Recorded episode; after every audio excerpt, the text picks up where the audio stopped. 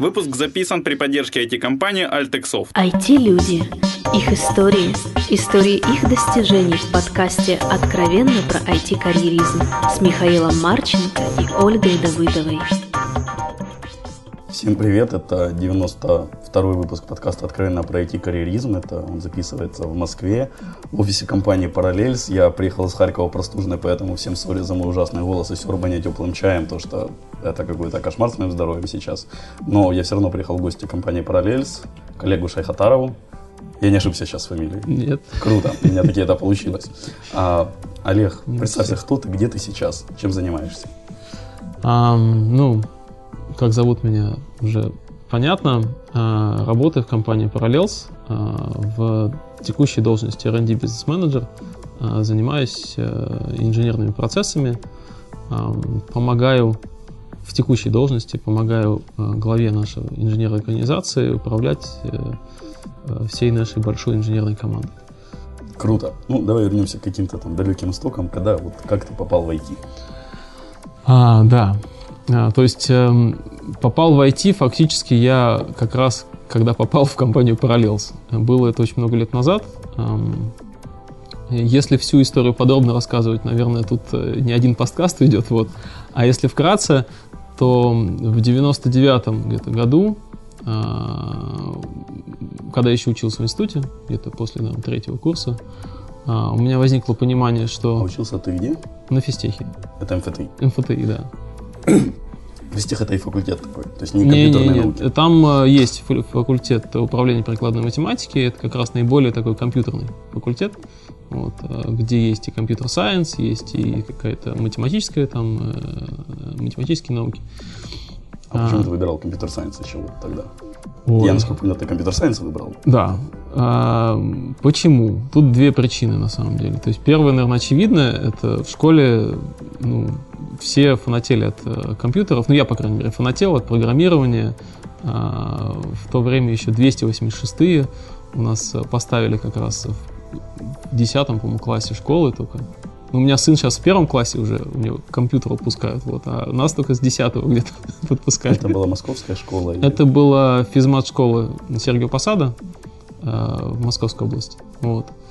А, На самом деле достаточно... На тот момент, по-моему, школа существовала где-то года 4. Реально очень такая продвинутая школа со всего района. Туда по конкурсу собирали как бы старшеклассников. И там вот, ну, два или три года ты там мог учиться. Вот. И в тот момент как раз вот я прям протащился, потому что и там учитель хороший был, и... а, Учитель в смысле информатики. учитель информатики, да. И а, как-то получалось, все хорошо. Вот. Видимо, как-то склад ума. Ну, опять же, родители оба закончили физтех, причем мама по компьютерной тематике, отец по физике. А, И ну, натаскивали еще, еще до физма- физмата, в принципе, там за фотоша, всякие задачки. Ну, то есть математика с физикой это всегда вот были такие науки, по которым все давалось легко.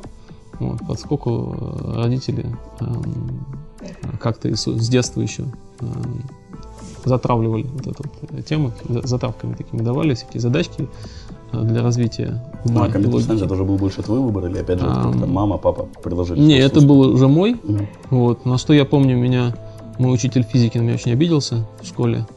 Э, да, что я, значит... Ну, то есть физика тоже весь хорошо получалась, а я, значит, не пошел теоретической физикой всякой заниматься, а пошел, значит, вот в эту вот прикладную ерунду, что Лженауку кибернетику. лженауку, да.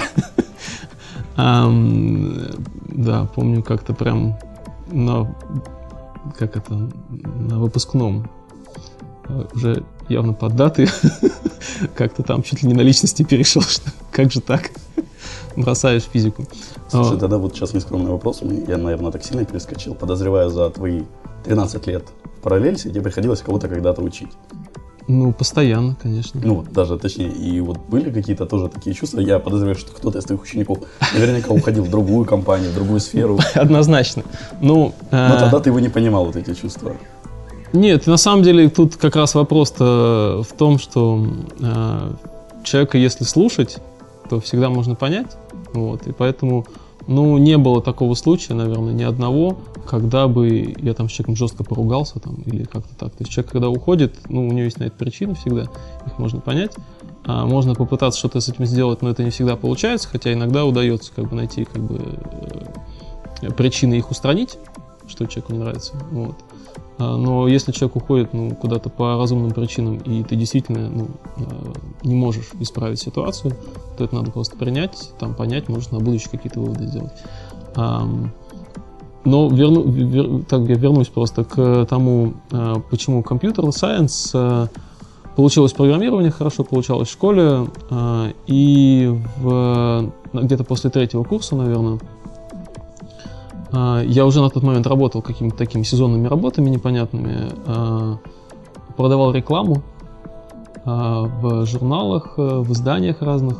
То есть sales ом был? Ну, что-то типа, да, sales на телефоне постоянно. На самом деле, очень э, пригодившийся мне опыт, поскольку Э, учишься разговаривать с совершенно незнакомыми людьми, вот, в чем-то их убеждать, вот, что, в принципе, наверное, один из ключевых таких навыков, который вот до сих пор как-то я стараюсь развивать себе и который помогает э, по жизни. Um, и понял я, что, в общем-то, надо что-то завязывать с вот этими непонятными работами, надо как-то найти такую работу, которая бы это параллельно с учебой. Да, параллельно с учебой, с одной стороны, но с другой стороны, чтобы время все-таки не впустую тратить, а чтобы это что-то, чем я бы занимался, там, не знаю, 10 лет, там, следующие, там, или больше. А, ну и там понятно, что мне нравилось программирование, я обучался по компьютер-сайенсу, я понял, что надо заниматься программированием, надо пойти в программисты. А, программист из меня был, конечно, в тот момент как бы, ну, никакой, имеется в виду коммерческий такой, прям, чтобы описать продукты какие-то, софтверы. А, нашел объявление, чуть не устроился в тот момент в Агаву. А, это была молодая компания еще в 90-е годы на физтехе. Она, в принципе, существует до сих пор, но в тот момент она очень бурно развивалась, э, Просто платила много денег. но вспомнить не могу. Um, это хостинг, по-моему. Сейчас они хостингом занимаются, да. В тот момент это на самом деле было что-то типа офшорного такого разработки, какие-то западные проекты, под которые, значит, искали разработчиков, платили кучу денег, естественно, потому что в 90-е годы разница между там, тем, сколько получают разработчики на Западе и здесь, это там в, в десяток раз или в десятки. И посему, прочитав объявление, там, прочитав пару книжек, подготовился и чуть не туда не устроился, а помешало как раз то, что компания SW Soft, ну это прежнее название Parallels, а, в этот же год открыла исследовательский центр на физтехе, а, куда приглашала студентов, занимался всем этим Александр Тормасов – и так вот совпало просто, что я Тормасова знал, как бы по спецкурсам, которые он вел по компьютер-сайенсу. А, я понял, что это хороший вариант, что можно еще совмещать учебу, потому что с все-таки full-time работой там уже совмещать очень было сложно. А, и при этом а, как бы все-таки развивать навыки, то есть работать по правильному направлению, по программи... Э, быть программистом и ну, какой-то там заработок был, конечно, не такой, как был, а, если идти на full тайм но, тем не менее, на жизнь должно было хватать. А, и вот как-то вот так пошло, что сначала исследовательский центр, где вот э, студенты занимались проектами, опять же, проекты там были в этом центре, они достаточно сумасшедшие, а, поначалу мне было вообще непонятно, зачем мы это делаем. Вот. Хотя сейчас я прекрасно понимаю, что именно таким образом надо проекты подбирать. То есть э, мы, например, писали с УБД. Просто с нуля. Вот. Сели и так подумали, а что такое вот с УБД? Как ее написать? Что там таблички должны быть? Ага, там э, парсер запросов. Там. И вот так вот сели и начали писать. Группка там, ну, человек 5 нам, э, студентов. Вот. А в чем смысл? Смысл в том, чтобы пытаться э, решать проблемы, э, которые непонятны, абсолютно непонятны. То есть э, взять очень сложную задачу, которую страшно вообще даже как бы представить себе, что ты ее будешь решать, и начать решать. А, тем самым, а, ну как вот мы до сих пор таки, такие вещи практикуем, да, тем самым просто смотрим на студентов, какие студенты, значит, не сдрейфят, да, что действительно начнут систематизировать, как-то разбивать эту большую непонятную задачу на какой-то набор более-менее понятных, а, будут учиться, будут изучать какие-то новые вещи а, для себя. И ну, то есть э, решить конкретную задачу, да, написать какую-то программу, известную заранее, это, конечно, хороший навык, А вот э, справиться с задачей с непонятными условиями и в теме, которую ты никогда не решал, это гораздо более ценный навык. И вот именно так, как бы в студенческом центре мы отбирали людей. У вас там была какая-то стипендия. Да, да, там была стипендия, но в то время, например, э, зарплата там была где-то 200-300 долларов, что-то в этом роде. Ну, по тем меркам, когда программисты получали, наверное, где-то 600-800 там и больше, да, ну, то есть это вполне такая приличная стипендия была. Вот.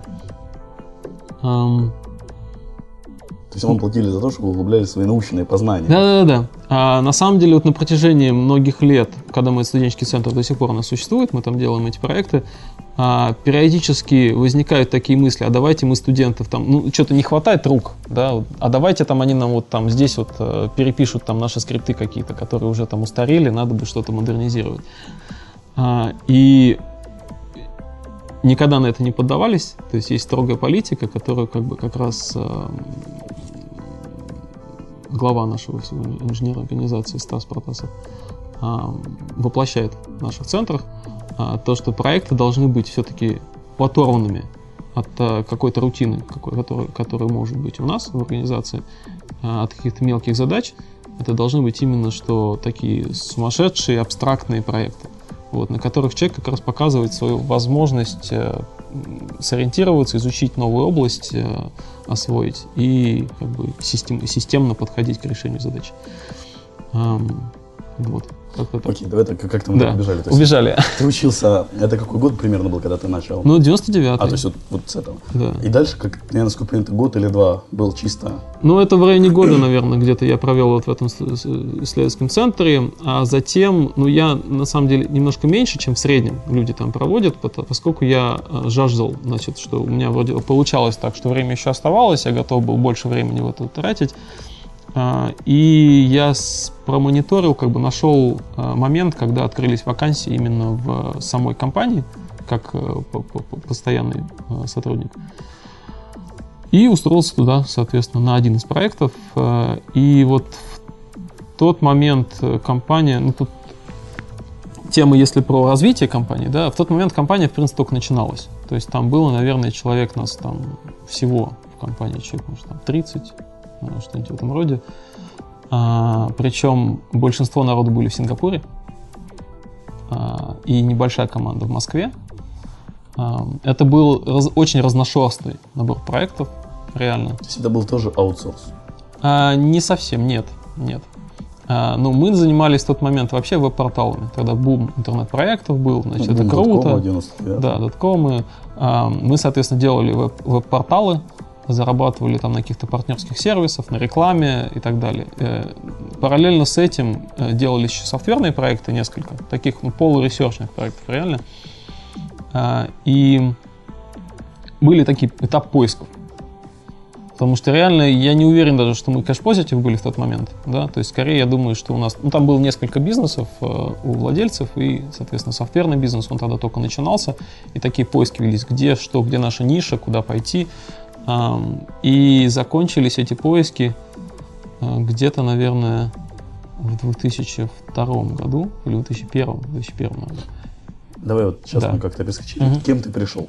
Вот ты был Пришел разработчиком. Да, разработчиком. Я еще хотел спросить, когда ты говорил, что писали с УБДД, Да. на, на- на- ну, на чем писали?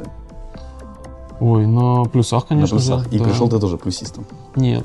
Ого. Ой, это...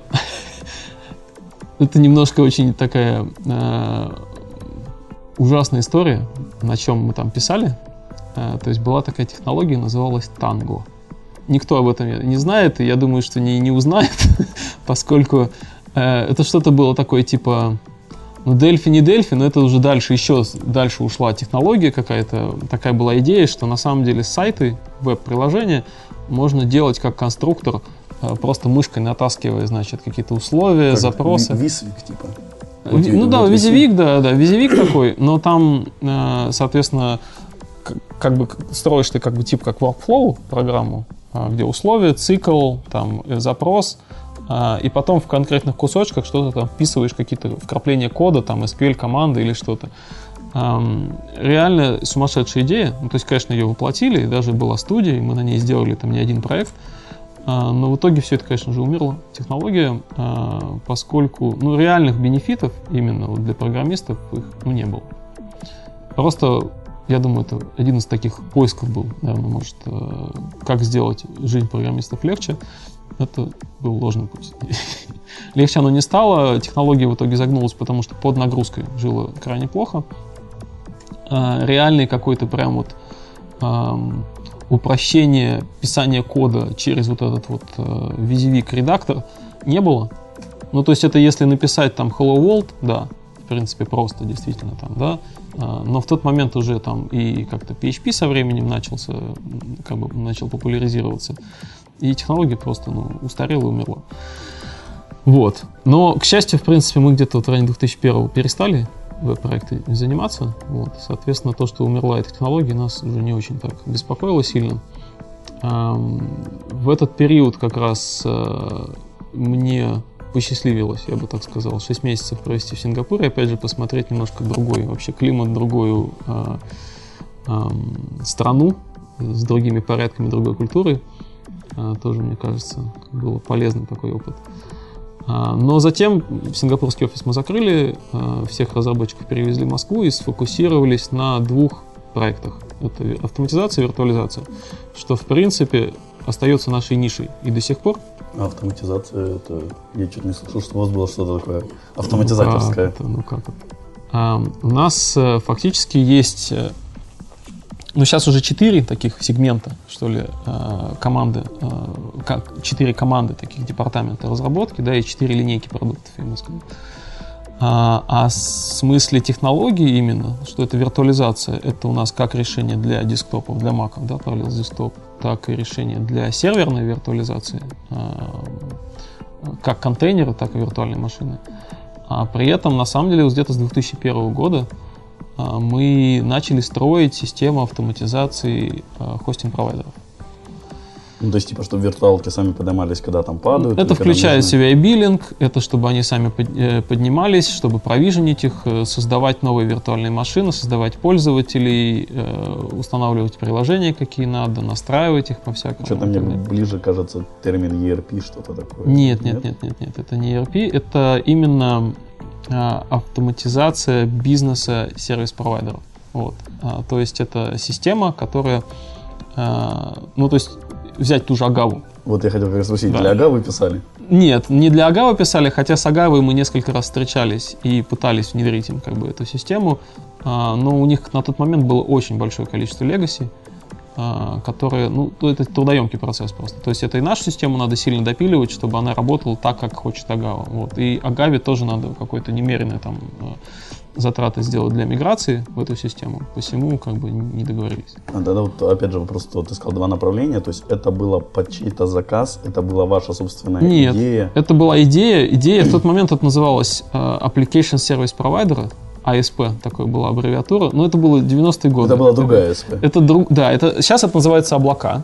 Вот, есть сейчас, в принципе, тот же самый АСП, только теперь это называется облака, э, потому что то, в общем, термин, он как бы дискредитировал себя. А в тот момент, ну, инфраструктура не была готова просто к тому, чтобы переходить на... Идея была та же самая, как сейчас в облаке, то есть что приложения и вообще вычисления должны находиться в дата-центре и, соответственно, тонкие клиенты, что люди используют просто сервисы, которые э, хостятся и, и работают удаленно. Э, и это было 2000-2001 год. Вот, чем, и кем, вот ты был автоматизатором. Я как раз был одним из первых людей, которые начали писать систему автоматизации. Mm. Ну, то есть мы параллельно сделали систему виртуализации э, контейнерную, то есть э, когда э, берешь э, линуксовый как бы, компьютер, сервер, и делишь его на кучу маленьких контейнеров, которые независимо работают, и можешь там любые приложения запускать внутри этих контейнеров. А, но параллельно с этим мы поняли, что систему этой виртуализации э, никуда не внедришь, потому что люди сразу начинают спрашивать, как я их буду управлять. Соответственно, начали писать реально прототипчик такой. Ну, давайте напишем простенькую панельку, где там человек может там прийти, хотя бы сказать, там, создать новый виртуальный контейнер, там, удалить его, а, создать там пользователя, там, пользователю дать контейнер. В общем, вот этот прототипчик мы начали писать, и вырос из него большой продукт, который продается до сих пор, на самом деле, который у нас вот уже на протяжении там, 12 лет мы его э, потихонечку расширяем. А, в тот момент назывался HTTP Complete, сейчас называется Parallels Business Automation Standard. А, решение для среднего размера хостеров, которые полностью хотят автоматизировать свой бизнес. Вот. Ты писал, то есть это ты продолжал на CPP писать или на... Нет, это был Perl. Perl. Да, потому что надо было очень быстро, ну, это 2001 год, соответственно, вариантов, в принципе, немного. Веб-страницы в тот момент подавляющее большинство писались на Перле, а PHP особенно там никто не использовал. Вот, Олег, прости, что перебиваю, да. но это какой-то вот прикол, то есть вот перед тобой я записывал uh, Head of Email Service Mail.ru, он тоже писал на перле, просто вот до этого, то есть 90, там, 85 выпусков, у меня как-то не было, по-моему, я, я не могу вспомнить одного человека, который там вот реально писал на перле. То есть то, что где-то там кому-то приходилось, он было, но чтобы вот основной вид деятельности был хоть какое-то ну, время. Ну, пока я писал код, да, сейчас все-таки я уже пишу его исключительно в таких э, как бы утилитки какие-то мелкие, да, там для каких-то там анализа данных или что-нибудь такое. А именно продуктовый код фактически, наверное, лет 6 я писал на перле, 5-6 лет. А, но это уникальный случай на самом деле. То есть я думаю, что их немного так проектов. И Mail.ru, ну, опять же, у них исторические корни. Почему они Perl использовали? Потому что это начиналось, опять же, в тот момент, когда не было там ни PHP, ни, ни, ни Python, как бы, а именно а, Perl был очень сильно популярен. Огромное количество было программистов на Perl. Сейчас их как бы днем с огнем не, не найдешь. И выросло просто именно, что из прототипа выросла на самом деле большая система автоматизации. Слушай, тогда вот тоже еще нескромный вопрос. А у тебя получается, начиналось все CPP. Ну, там, в, ну это институтская, это исследовательская работа, да. Ну, Паскаль имею в виду еще в школе. В школе Basic. Basic. Q-Basic. А, Паскаля не было? Был уже, по-моему, был, но чуть-чуть совсем как-то в институте причем. Хорошо. Вот Basic, Паскаль, CPP, Tango, Perl. Вот насколько просто менять то есть там по современным языкам сменить Java на Python, я примерно, ну, я сам так делал, примерно представляю уровень сложности. А сменить CPP на Perl я даже близко представить не могу. Не говоря уже о Tango. Ну, на самом деле, эм, да не сложно. Не знаю, мне на самом деле, я, у меня есть уверенность, что, в принципе, ну, любой язык программирования сменить на другой язык программирования несложно, если ты концепции понимаешь, как бы основные, да, а, потому что так или иначе, даже ну, э, разработчики тех самых языков, они же как бы ну, друг на друга смотрят, да, где какие концепции появляются, они их там притаскивают в свой язык. То есть так, например, в Перле там появились объектные модели, там классы какие-то и так далее. А, чего изначально, например, там ну, никто не особенно не подразумевал, это вообще был язык для обработки текста, для парсинга текста. Вот, соответственно, никто дальше там скриптов на нем, ну, изначально, когда он задумывался, только не было. А потом уже появились, о, давайте-ка сделаем объектную модель там и все остальное. Эм, посему, ну, не знаю, то есть реально, на мой взгляд, грубо говоря, это вопрос э, погружения просто в проект, это вопрос общения с э, как, как носителями языка, да, людьми, которые много лет уже на этом языке писали, вот, и чтение книг, ну, в общем-то, опыта. То есть, ну, там, за год, мне кажется, в принципе, любой язык э, можно ну, достаточно хорошо изучить, если иметь эту цель именно. У меня это была цель, поскольку, ну, эм, полик был достаточно сложный, опять же, он вырастал так экспоненциально, и поэтому там и книжек я, наверное, штук пять разных по там вот просто там... Perl для, для чайников. Для чайников, там кукбук э, до там Advanced Perl Programming, всякие там концепции уже, как там из перла звать другие языки там э, и так далее, как он внутри устроен там. И, так что этот вопрос как бы... Окей, okay, то есть в 2001 ты занимался разработкой автоматизатора. Угу. То есть ты просто был как ну, рядовой девелопер или... Да, это был девелопер, то есть на самом деле, ну, я говорю, тут на самом деле много всего происходило, да, за эти 12 лет, а, но по факту, если так вот грубо, то был разработчиком, потом постепенно возглавил команду а, разработчиков. Дальше... За счет чего тебе это удалось? То есть это тебя заметили, ты сам начал брать обязанности? Одновременно это все обычно происходит. То есть э, начинаешь брать обязанности, и тебя замечают. вот. Тут вещь такая, что ну, как я вообще ушел именно вот в управление, что ли, да, командой, в управление там проектом, в управление чем-либо, да, а, мне кажется, тут ключевой момент это все-таки взаимодействие с людьми. А, то есть то, что было еще вот на продажах. То, что было на продажах и даже до этого еще. То есть я как-то, наверное, еще с э, детства, что ли, э, часто как бы проявлял, даже как это, участвовал как медиатор в каких-то спорах, ну, семейных тоже, там, часто какие-то разборки и так далее, и я как-то не знаю, ну, почему, да, ну, вот младший, как бы, ребенок в семье, там, я пытался, как бы, всех примирить, там, ну, давайте, там, разберемся, кто, кто что хочет, почему, Давайте там, жить дружно. да, давайте жить дружно, ну, как-то вот э, я, не знаю, стресс, мне не нравилось, когда кто-то что-то ругается, а, и посему, может быть, оттуда как-то пошло, да, вот что там а, попытка понять каких-то разных людей с разной точки зрения, а, не пытаться там шашкой, значит, кого-то там а, а, порубать. Как-то вот, наверное, из-за этого, что ли, не знаю, ам, получалось с людьми договариваться, как-то кому-то доносить информацию, опять же, чтобы тебя поняли. Ам, И, ну, как бы плюс опыт все-таки в, в компании какой-то уже получил, поэтому меня там назначили. Но опять же, компания сильно, ну, то есть бурно достаточно развивалась, поэтому кто-то обязательно должен был стать там тем, тем лидом, иначе просто бы ну, организация не выросла. А, вот. И ключевой момент, опять же, а, вот здесь вот как раз где-то, когда я начал, наверное, руководить небольшой командой, а, где-то в районе, по-моему, 2002 наверное, года, а, у нас а, ну, не самые лучшие времена, то есть как бы мы уже сфокусировались на двух этих направлениях, да, виртуализация, автоматизация, а, начали как бы выходить, что ли, из такого э, трудной ситуации, потому что ну, фокус, он, опять же, э, произошел э, не только потому, что решили, что давайте займемся чем-то одним, а просто деньги стали кончаться банально. Вот, и как бы распыляться на там миллион проектов просто ну, не было возможности такой. А, И у нас появился большой клиент, вот, который на самом деле нас э, достаточно хорошо простимулировал к дальнейшему росту. Э, Там критический был момент. Э, Клиент из Штатов, один из топ-10 хостеров на тот момент, вот, выбрал там нас, как давайте вы мне сделаете вашу систему, внедрите. Вот у него там были внутренние проблемы какие-то с его текущей системой. Он хотел перейти на, грубо говоря, стороннюю систему сторонних разработчиков. И вот тут э, я провел где-то месяц во Флориде, э, работая там по ночам, э, там спал, грубо говоря, по 5-6 часов, там, и дальше потом там одновременно разбираясь с проблемами, пиш, разрабатывая миграционные тулзы, чтобы он со своей текущей системы перешел на нашу, там отвечая на вопросы какие-то там с московским офисом, там передавая им какой-то фидбэк там, от, от кастомера.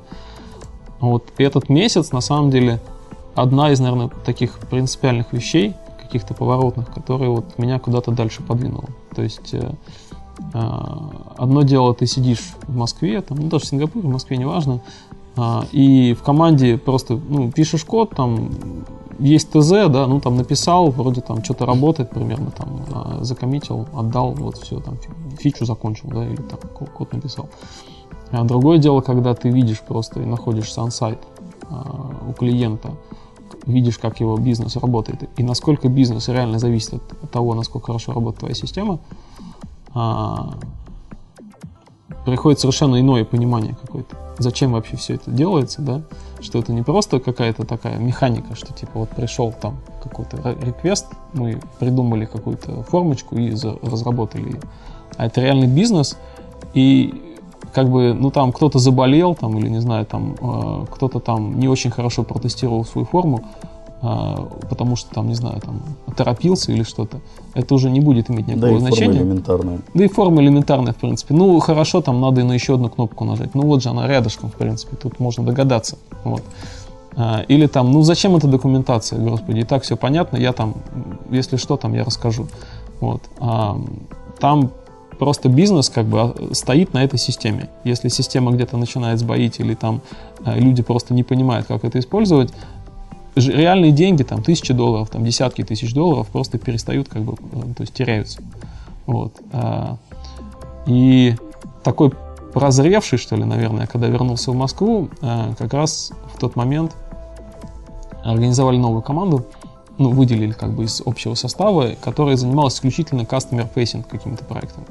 То есть это была такая, а, такая maintenance implementation team, то есть это команда, которая а, разрабатывала э, конкретные э, фичи для э, конкретного клиента вот, по заказу, доработки. Вот. А, плюс работал с клиентом на предмет, там, все ли его устраивает, где там какие-то проблемы, может что-то там подправить надо. Оказывала luxury сервис, да? Ну, что-то типа того, то есть была как бы такая, называлась core команда, да, то есть такое ядро, там, монстры, значит, сидели там и там делали новое будущее, то есть выпускали новый major -релиз, а мы как бы сбоку такие вроде как, э, ну, бестолковая команда, которая вроде какие-то мелочи там прикручивает. Но как в итоге получилось, что эти мелочи, они как бы настолько хорошо влияли, как бы и вообще ключевую роль играли для дальнейшего продвижения продукта, что постепенно то, что делала Core команда, оно как бы вообще потерялось как-то и перестало сильно вообще кого-то беспокоить. Олег рассказывает неожиданно много интересного. Я как-то думал, это будет немножко быстрее, поэтому немного посвящавшись с ним, мы решили повторить эксперимент, который был в 70-м выпуске, а, разбить на две части. То есть мы с вами, дорогие слушатели, прощаемся на неделю. А, спасибо всем за внимание. Всем пока. Ждите продолжения истории Олега на следующей неделе.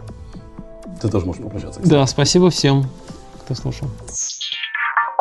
Откровенно про IT-карьеризм с Михаилом Марченко и Ольгой Давыдовой.